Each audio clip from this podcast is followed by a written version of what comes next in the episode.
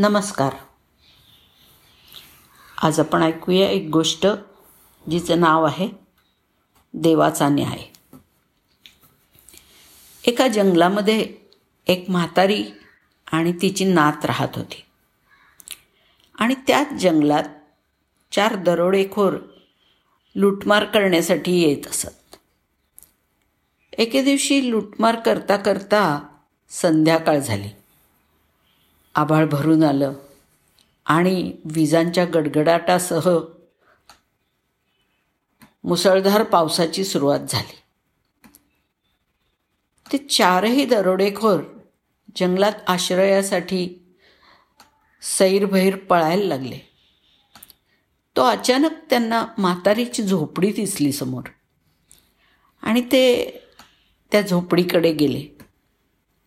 दरवाजा खडखडला. म्हातारीनं दार उघडलं. आणि तिनं दया दाखवून त्या चारही चोरांना रात्रीसाठी आश्रय दिला. म्हातारीने जेवण बनवलं आणि सगळेजण जेवायला बसले. आणि मग जेवता जेवता पाप पुण्य याचा विषय निघाला. प्रत्येकजण आपापल्या परीने विषय मांडत होता. शेवटी म्हातारीने पैज लावली.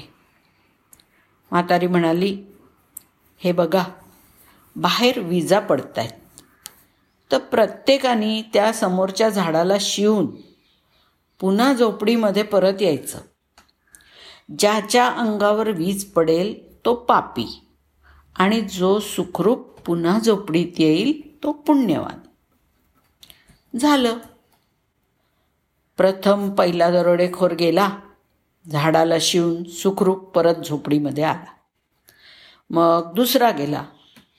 त्यानंतर तिसरा चौथा असे चारही दरोडेखोर जाऊन समोरच्या झाडाला शिवून आणि सुखरूप झोपडीमध्ये परत आले. आता पाळी आली म्हातारी आणि तिच्या नातीवरती. म्हातारी मनामध्ये म्हणाली की हे चारही दरोडेखोर पुण्यवान निघाले. आपण नक्कीच पापी असलो पाहिजे. वीज आपल्याच अंगावर पडणार. असा विचार करत पण तिला काही इलाजच नव्हता.